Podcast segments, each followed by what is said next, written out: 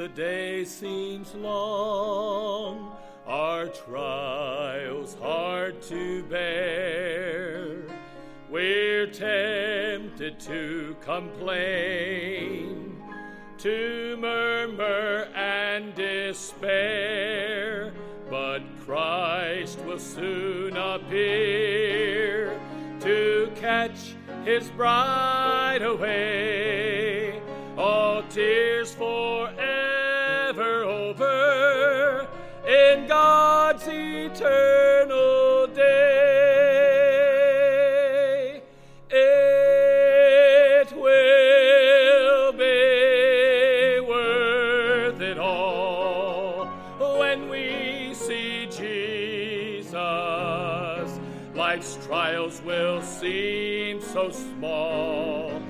when we see Christ.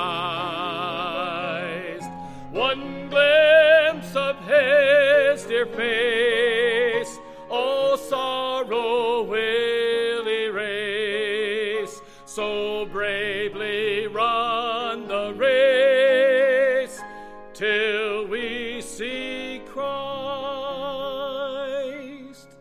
Life's day will soon be o'er, all storms forever past. We'll cross the great divide to glory great at last. We'll share the joys of heaven, a harp, a home, a crown. The tempter will be banished.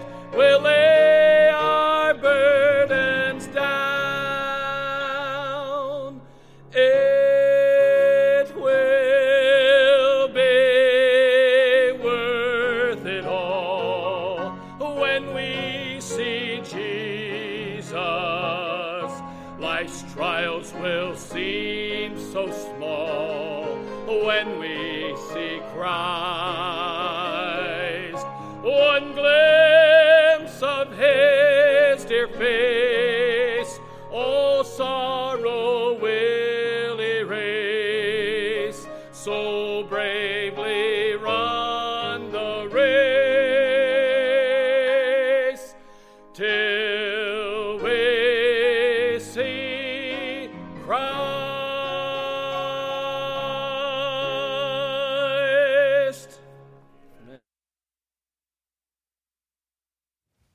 That's a good song, isn't it? What a great message, amen? Well, I'm glad you're here tonight. Take your Bible, turn over to the book of Acts, Acts chapter 9. Acts chapter 9, beginning in verse 1. We're going to look there. And again, we kind of began this particular uh, lesson in our series last week, and um, we'll see where we get along with it this week. And I'm hoping to finish part one today and then begin part two when I get back. I'm going to be going on vacation for a little while and looking forward to getting away. And uh, so that's why I'll, be at the meeting Thursday night, but I'm actually leaving Friday and I'll be gone for a couple of weeks. And so I'm planning on getting away. And uh, it doesn't, no, it doesn't have anything to do with the trip, okay? It's something that's been planned for quite a few months now.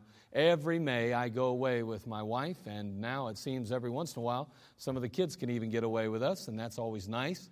And so we kind of go down, and uh, I run down to, uh, I'd tell you where, but I'm afraid you'd follow me. But anyway, uh,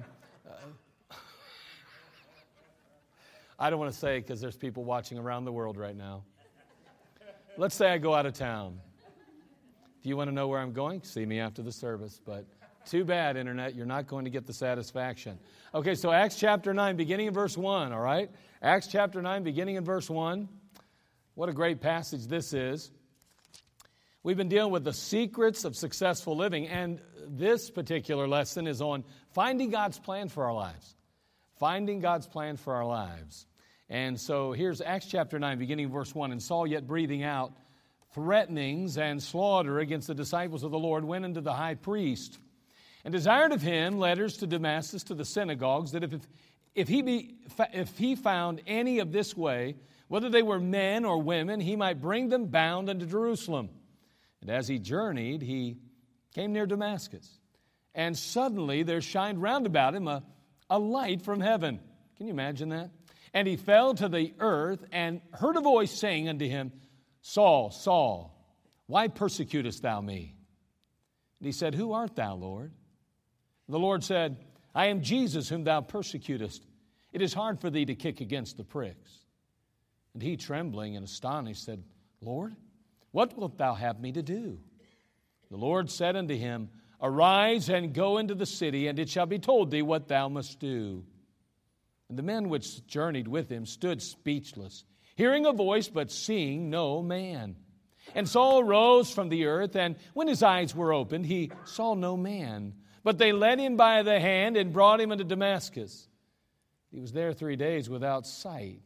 I think that's kind of interesting, and I don't have time to get into it, but it's interesting how he says, And he arose, Saul rose from the earth, and when his eyes were opened, he saw no man. But then in the next verse, and he was three days without sight. That's kind of neat, isn't it? There's got to be a real spiritual truth there, and one day maybe I'll preach on it when God gives it to me. But that's a good one right there, isn't it? Now, those are the things that, you, that we kind of see along the way in our Bible reading, isn't it? You start to read a passage and you start to meditate on it and you see something like that and you go, man, I want to figure that out. How can that possibly be? Now, I guarantee you it's not nearly as complicated as it may appear here. It's really simple, I'm sure. I've already got some ideas hitting me already. But nonetheless, we just, I can't get stuck on that. So let's move on.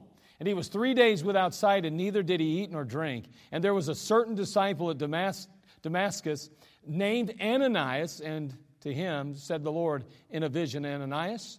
And he said, Behold, I am here, Lord.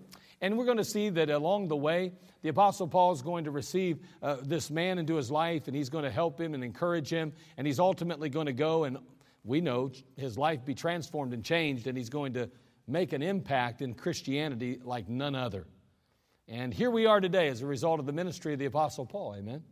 And that's a wonderful thing. But here in our particular passage, we're looking at this idea of finding God's plan for our life. And Again, this particular passage, we see a statement that the Apostle Paul makes that kind of sets the stage, sets the tone for our, our, our, our lesson. Lord, what wilt thou have me to do?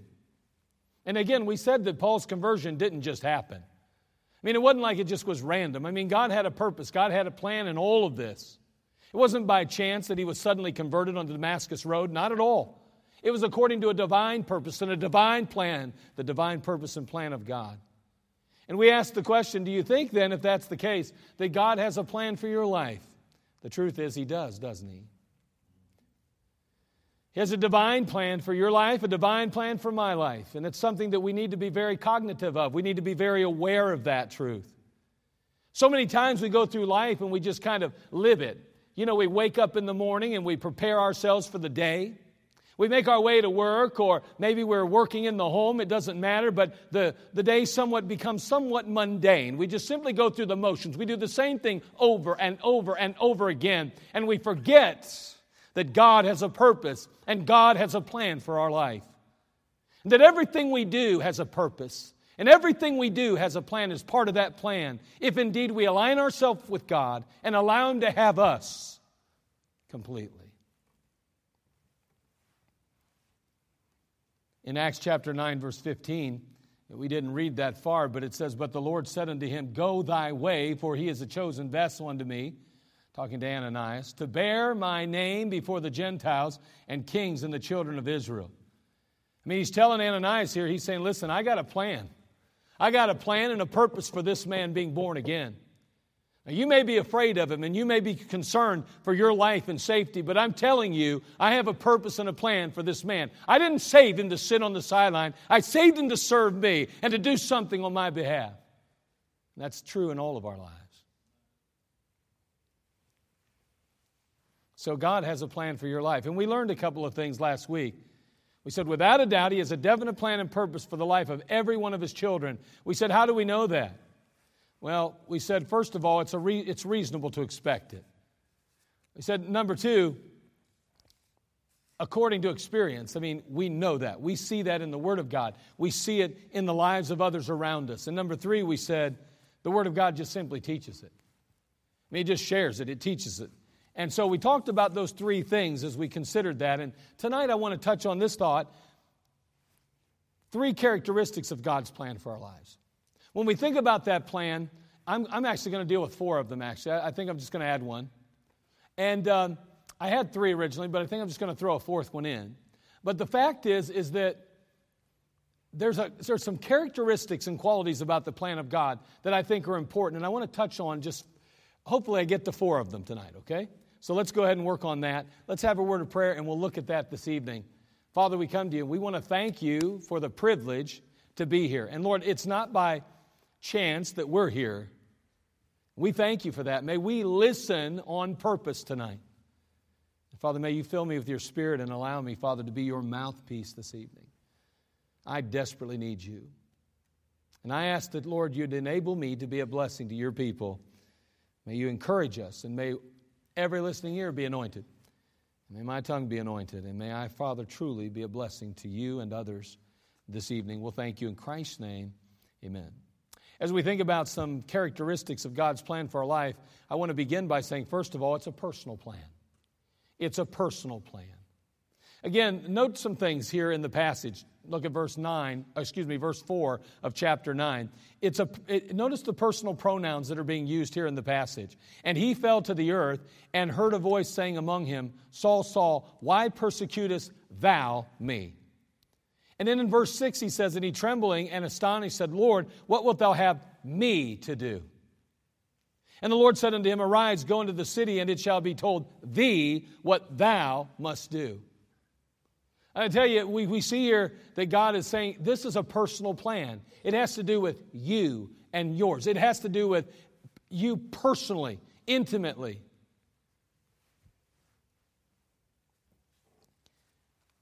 You are very unique tonight. And I know somebody, a husband and wife, would say, You know that's true. I mean, in a good way, unique, okay? A good way. You are very unique. And you know what? There's no one quite like you in the world. Did you know that? Because, see, when you look at your life and I look at mine, we have to be really, uh, we have to realize that what we are is a compilation of what we've experienced and been through and dealt with in our lives.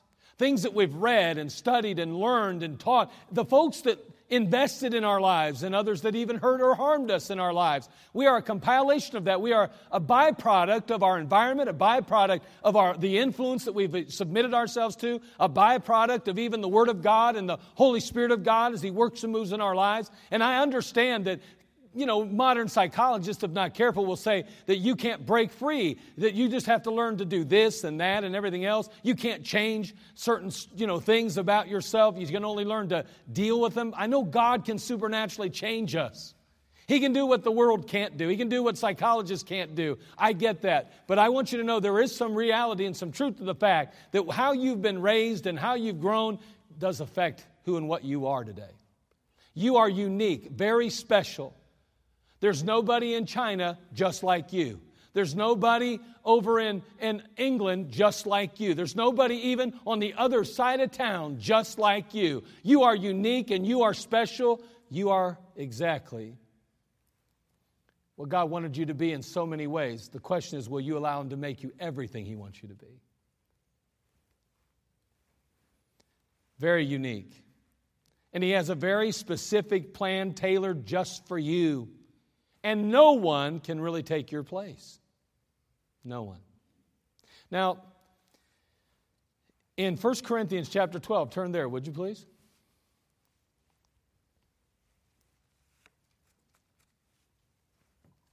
First Corinthians chapter 12, verse 14. I'm going to read through verse 18. For the body is not one member. 1 Corinthians chapter 12, beginning in verse 14. For the body is not one member, but many. If the foot shall say, Because I am not the hand, I am not of the body, is it therefore not of the body? Did you answer the question in your mind? Sometimes when we read the Bible, we read right through it. But there was a question mark there. And I want you to just think about this for a moment. Let's not just simply acknowledge the word, word of God, let's really um, try to understand it for a moment. For the body is not one member, but many. It's a statement. If the foot shall say, I don't know of any foot that says that. Now, we talk about my dogs are barking and stuff if your feet are hurting, and I get that, but, but that's not talking, but that's barking. But, but anyway, he says, If the foot shall say, Behold, I am not the hand, I am not of the body, is it therefore not of the body? What would your answer be? Your, your foot yells up at you and says, uh, You know, uh, because I'm not the hand, I'm not, a, I'm not, a, I'm not of the body. You'd be like, uh, dude, yes, you are. you know what I mean? Okay, so we, we answered that question. You're a pretty smart crowd. Okay, now, verse 16, and if the ear shall say, Because I'm not the eye, I'm not of the body, is it therefore not of the body? No. That's impossible. No, it's still part of the body, right? See, what, what, what's he trying to get across here? In this particular passage, he's trying to help us to understand that not every part is the same, but every part is necessary. See, I guess that's what we could say, right? Simply put.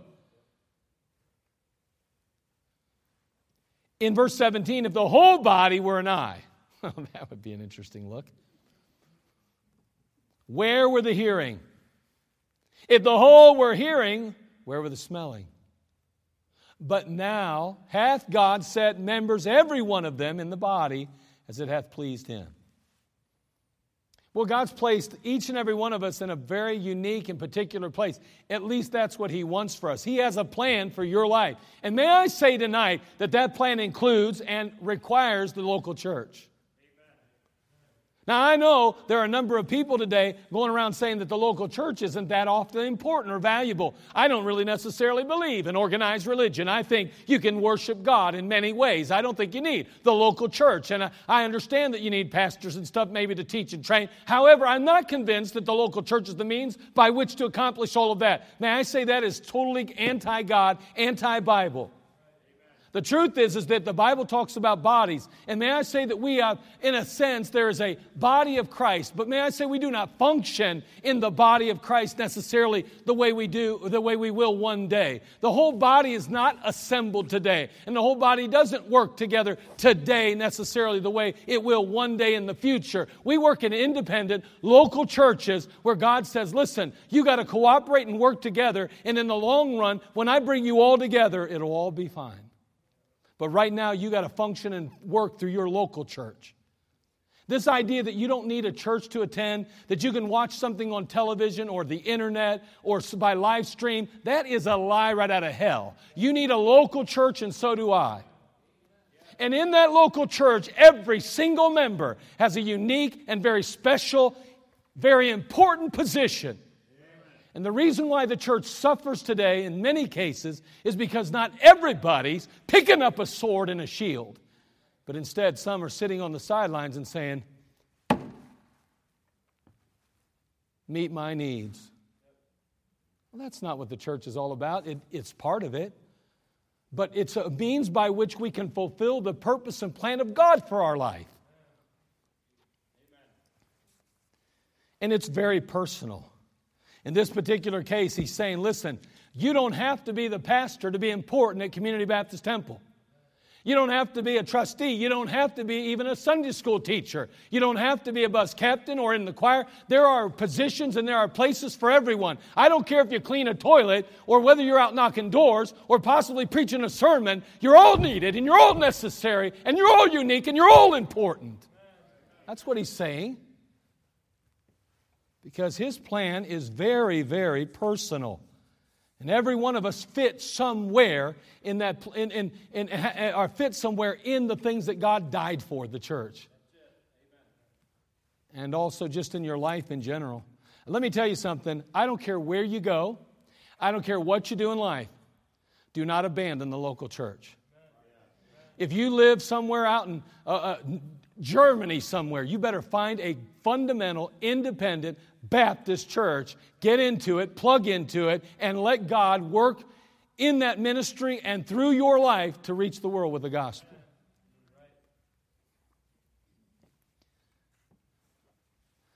The fact is that we are all somewhat expendable, aren't we? I mean, this idea that without me the whole church falls apart, that's not really true either, is it? I mean, I, I don't know about you, but it was just recently, just this last week, I, I accidentally took a chainsaw across my fingers. So I've had them kind of bundled up lately. that was good times. And so for a while, I've been trying not to use my fingers much, right? And do you know what? We're still going okay. Truth is, I could have lost those fingers, and guess what? I'd still be living. I think. I I'd have probably been out in the yard laying on the ground. My wife would have thought I was taking a nap. I'd probably bled to death. But, but, but that's not true. You know that's not true. But anyway, I'm just saying, I could have made it. I would have lived probably if I'd took that off. Now, I'm glad I didn't, be honest with you. That's really glad I didn't. I mean, I'm going on vacation. I really hate to have to deal with that on vacation. But, but anyway, so, so in a sense, I mean, we, we really got to be careful that we don't get so prideful and arrogant and so self uh, aware that we think, well, everything rises and falls on me. If I don't show up, they'll fall apart. Well, you know, come on, let's not get that way about it. Yeah, we should say, I need to be in my place, I need to fulfill my position, my so forth. But if I get the wrong attitude, I get the wrong spirit, and I'm not doing things the right way, let me tell you what, that doesn't please the Lord either. So we need to keep a humble spirit and we need to understand that God's in this thing. It's really Him working through us. But you know what? No matter how, you know, we say that we're not, that, that no one's, ex, you know, we're all somewhat expendable. The truth is, the Bible also leaves us the sense in Scripture that each and every one of us is mission essential and unquestionably needed and necessary if the body is to truly experience optimal performance and maximum success. In March of uh, 1981, Ronald Reagan was shot by John Hinckley Jr., and he was hospitalized for several weeks. Um, although President Reagan was the nation's chief executive officer, which of course we understand that, his hospitalization had little impact on the nation's activity. It really didn't. I mean, things pretty much went on. Government continued on, government continued to function. On the other hand, can you imagine if the garbage collectors in this country went on strike? Think about that for a minute. They, they all went on strike. And uh, they did that up in Philadelphia at one point years ago. Do you know that when they did that, the city was not only in a literal mess, but they were in a mess because the trash was simply piling up. Decaying trash became a health hazard to people. A three weeks nationwide strike literally would paralyze this country. So let me ask you something. Who's more important, the president or garbage collector? You get where I'm going with this? They may not be running the country necessarily, but then on the other hand, the president was out for about three weeks and it, everything just went on like normal. But boy, when that strike hit up in Philadelphia and all the garbage collectors said, We're not collecting trash, they had a health hazard on their hands. Who's more important? Who's more urgently needed? Well, that's what Paul's reminding us of in 1 Corinthians here. He's saying, you know what? You're needed. Isn't it good to be needed? Isn't that wonderful? Not only that, but number two, not only do we find that this plan is a personal plan, it's a perfect plan. Look at Romans 12, 1 and 2. It's a perfect plan.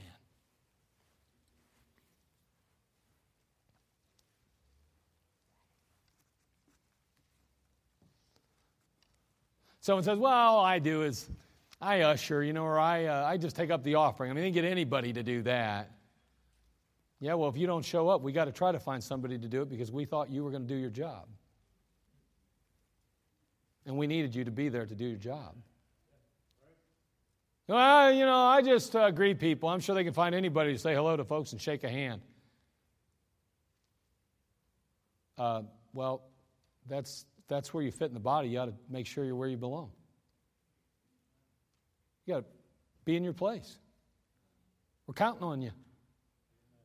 You say, yeah, but I'm no big deal. Yeah, neither are garbage collectors, right? And yet they paralyzed the whole city. Tell you something your, your position and your job is important. You don't have to be Mr. Bigwig or Mrs. Bigwig. You just be who God made you. You be in your place and you fulfill your responsibilities, and I promise you, God will bless you for it. I guarantee it. Notice it's a perfect plan. Romans 12, 1 and 2. I beseech you, therefore, brethren, by the mercies of God, that you present your bodies a living sacrifice, holy acceptable unto God, which is your reasonable service. And be not conformed to this world, but be transformed by the renewing of your mind, that you may prove what is that good and acceptable and perfect will of God. You know, in Bible college and, well, throughout my ministry, I've, I've heard folks speak of the perfect will of God versus the permissive will of God. Perfect versus permissive will. And it's almost like you either hit on the first try or you end up in the permissive will. That's how it kind of comes across to me. Now, again, everybody has their opinion, everybody has their ideas, I suppose, but I don't know. I kind of it kind of bothers me a little bit. I mean, so if you married someone and got divorced according to that philosophy, you're now in the permissive will of God. Or according to that mindset, you failed to obey the call to ministry, and so, therefore, you forfeited the perfect will and now function and operate in the permissive will. Or maybe, according to that outlook, from what I can tell, because you got involved with the wrong crowd and ended up in jail or neglected your Bible and backslid or ended up across the country and kind of found yourself in another church where you shouldn't have been, well, you're no longer in the perfect will of God and you're just going to have to settle for the permissive will. God's going to allow you to have a part in it, but it's not the perfect will. See, so some believe that God has a perfect will and then he has another will that He permits now that we've forfeited the perfect one. I'll be frank with you, I, I don't believe it. I don't go for that. See, the passage describes the will of God. And notice the description of the will of God here. And I know we're throwing the word will and plan of God around kind of together, and we understand, and I, I, know you do probably, that the will of God is defined in the Word of God, and the, the, the, the plan of God is an individual personal thing that, that I really can't say 100% what your plan is and what God's plan for your life is. You can't really say 100% what God's plan for my life is. I can tell you what God's will is for your life, and you can tell me what God's will for my life is. You say, that's really confusing. That's not so much. The Word of God defines the will of God. It really does. It tells us exactly what God's will for your life and mine is.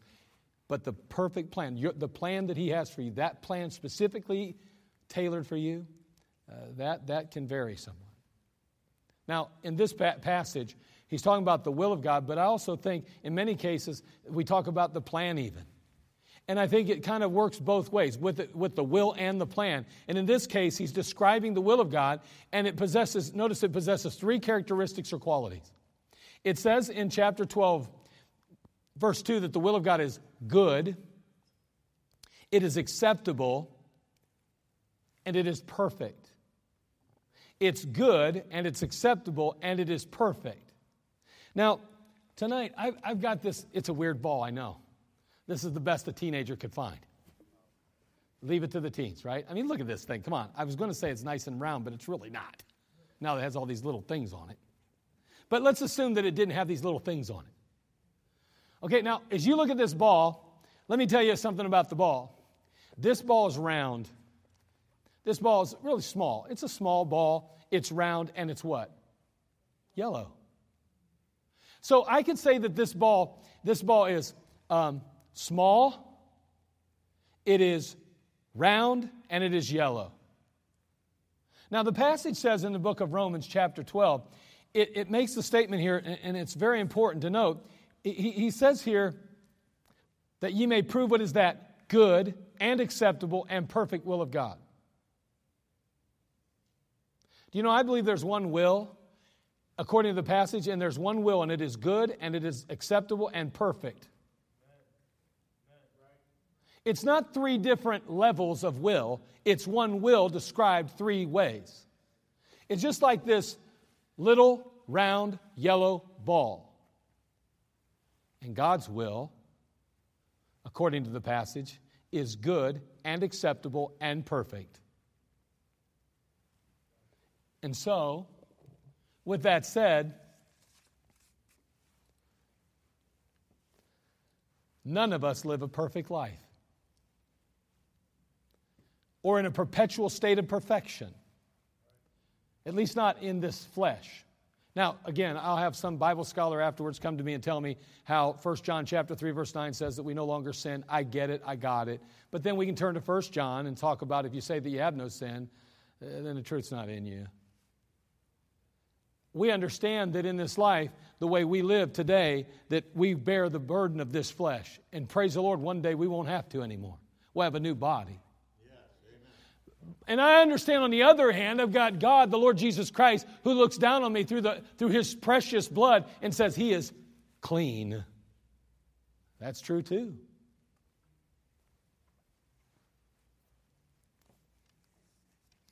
But the fact is, is that in this life, where we live today, right now, none of us lives a perfect, sinless life. None of us lives in a perpetual state of perfection at least in this life, on this globe in which we live. I'm not talking about how God views me or sees me through the blood of His Son. I'm talking about literally, practically speaking. So, by definition, now, by definition, then, each and every one of us would live in a permissive will if there's a permissive and a perfect. Because there's not one of us that's perfect. Every one of us have made mistakes. Every one of us have deviated from what God wanted us to do at some point, whether it was just deviating from a, the particular command of God or whether it was the direction of God. So we would all be in the permissive will. None of us could continue to maintain or continue to live in a perfect will because we're not perfect, if that's the defining factor. Fortunately, and I mentioned this last time we got together. Fortunately, God forgives our past. I'm glad for that. And not only that, but He reminds us that there's no guarantee of tomorrow. So when I trust Christ and in my life, all my sin literally has been washed away, but I don't, I'm just saying it's all gone. Everything from the day back, it's dealt with. It's, I can't do anything about my past now. I can't do one thing about my past, not one except try to do my best not to repeat or make the same mistakes. Oh, I can confess it and must. I can repent of it and should. But after that, I can't continue to look back and try to fix something that's been broken. It's the way it is. I have to learn to live that way, not this way. I can't focus there. I've got to focus out front, forgetting those things which are behind, right? Pressing forward. God forgives our past. And hopefully, if you've sinned, you've confessed it and you have it dealt with. But he also tells us he doesn't guarantee us tomorrow. So, what that means then is all we have then is what? Today. It's all we've got. You have today. What will you do with today? What will I do with today? That's the real question. Will you obey God today? Will you allow what He wants for your life to be what you want for your life today? Because, see, you're not guaranteed tomorrow. You say, well, tomorrow, nope, doesn't matter. All that matters is today. Well, in the past, doesn't matter about the past because you don't live in the past, you live today.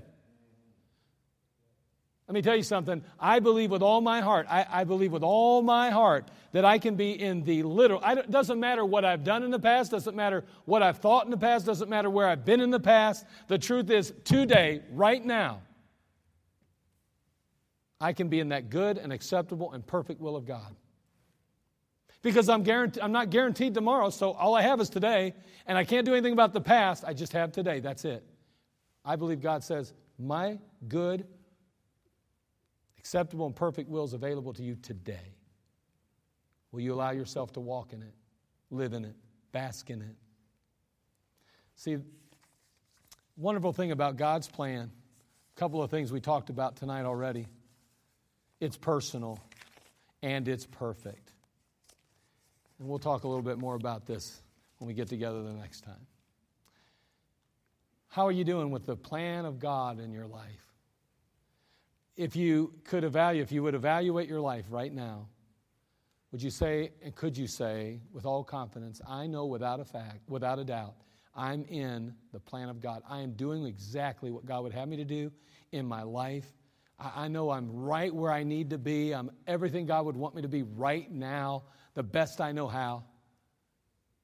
I'm telling you, if we would ask those kind of questions, it would cause us to truly, uh, I think, reconsider sometimes, wouldn't it? And God help us to, to really evaluate our lives and ask ourselves, Am I right where God wants me today? Well, I was there a year ago. I remember it was the best time of my. It doesn't matter about a year ago. It's too late. You, you're past that. What about today? What about today? May God help us. The will and the plan of God. What a wonderful thing it is. Let's make sure we're in it. And only by being in it can we truly enjoy the many blessings that God has for us. Father, we come to you. We thank you again for this time together. Bless us.